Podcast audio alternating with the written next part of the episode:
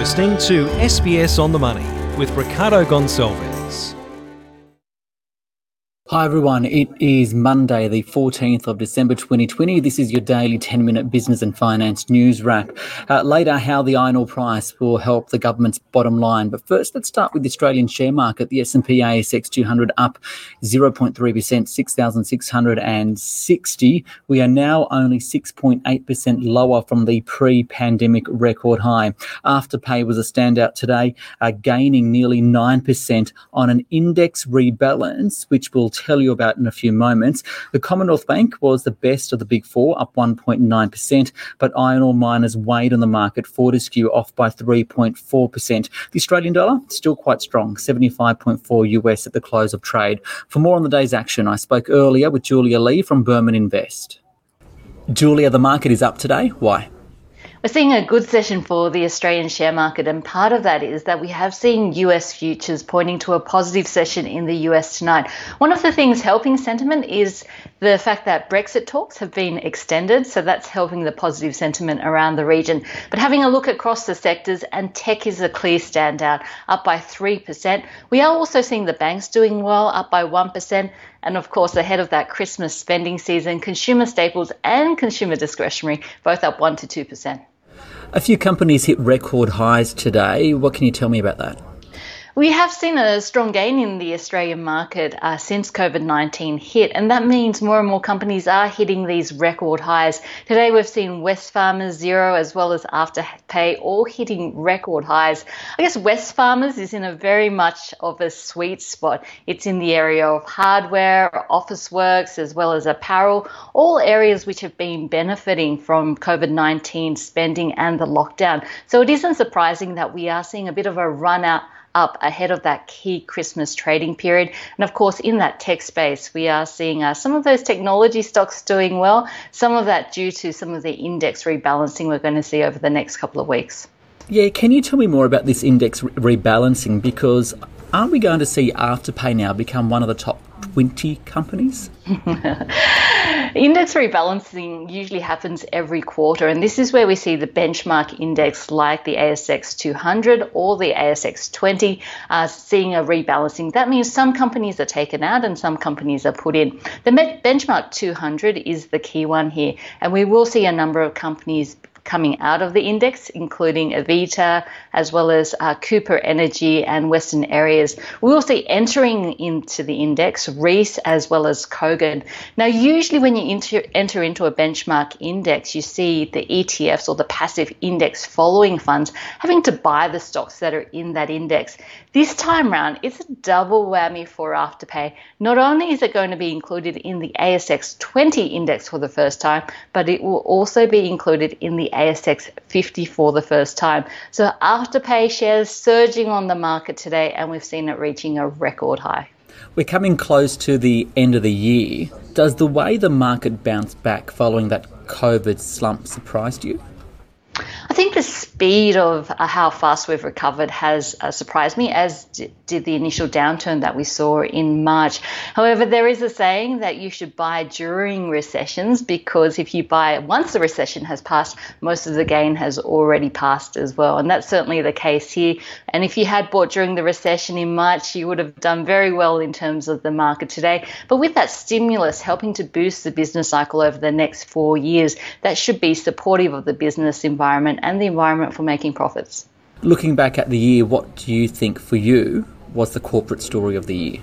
For me, it's really a theme, and that is uh, ESG, environmental, social, and governance. And we saw a number of companies being impacted by this. Here domestically, companies like iSignthis, and even Rio Tinto with the Juukan Gorge, And overseas, of course, looking at companies like Wirecard, which was a huge fraud over in Europe. So ESG, I think, is only going to increase um, to have importance in investors' minds, especially those large institutional investors which are making these investment decisions. And speaking about themes, how do you see the market playing out in 2021 and what do you think will be the major themes? First of all, I'm very bullish on the market, which means I think that we are going to have a good run at least for the next one to two years. Once we have a recession, it is all about reset and growth, and that's a positive backdrop for investments and the stock market. Secondly, the Aussie dollar strength in the last few months has been incredible, and now there are forecasts that we're going to see 80 US cents being hit by uh, next year. That means I think the Reserve Bank is going to be under pressure to raise interest rates. So I wouldn't be surprised by the second half of next year to see a focus on increasing interest rates due to the strength of the currency as well as the strength in the Australian economy. And that means that things like banks are going to be well bid on. And we'll probably see a strong year for the banks because we've already started to see that rotation. Julia Lee there from Burman Invest. Let's now take a closer look at iron ore and the benefits to the government because while the trade war has hit exports of products like wine, beef, barley, lobsters, and coal, Deloitte Access Economics says we've more than made that up in overall terms thanks to iron ore, which has surged to a seven year high of more than 150 US dollars a tonne. Prices have been driven up by a range of factors like low interest rates, supply concerns out of Brazil, and falling falling iron ore stockpiles in China. And while analysts don't expect China to impose restrictions or tariffs on Australian iron ore due to its reliability on the commodity, Deloitte says investor concerns are also playing a role. With more about the benefits to the government, here is Deloitte Access Chief Economist Chris Richardson bunch of better news on the economy flowing through to the budget. Um, part of that good news is coming off the back of the trade war with China.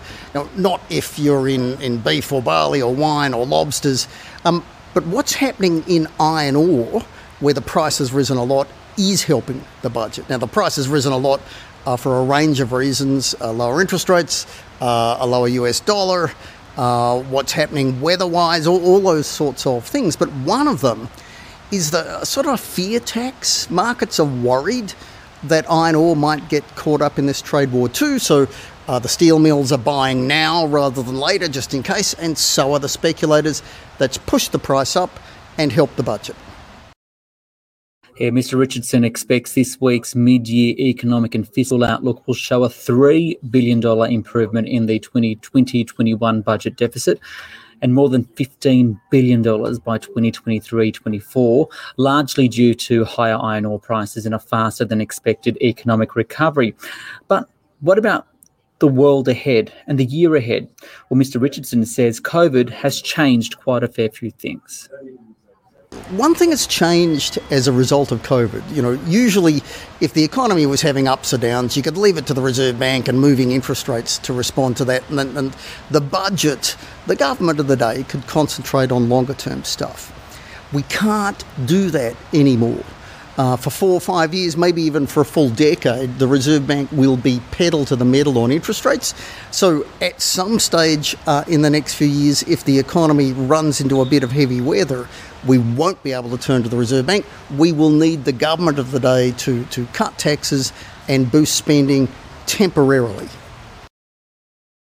Chris Richardson there from Deloitte Access Economic Studies, SBS on the Money for this Monday, the 14th of December 2020. I'm Ricardo Gonçalves. You can follow me at Business Ricardo on Twitter and on Instagram. This SBS On the Money podcast is provided for informational purposes only. The content on this podcast should not be understood as constituting advice or a recommendation.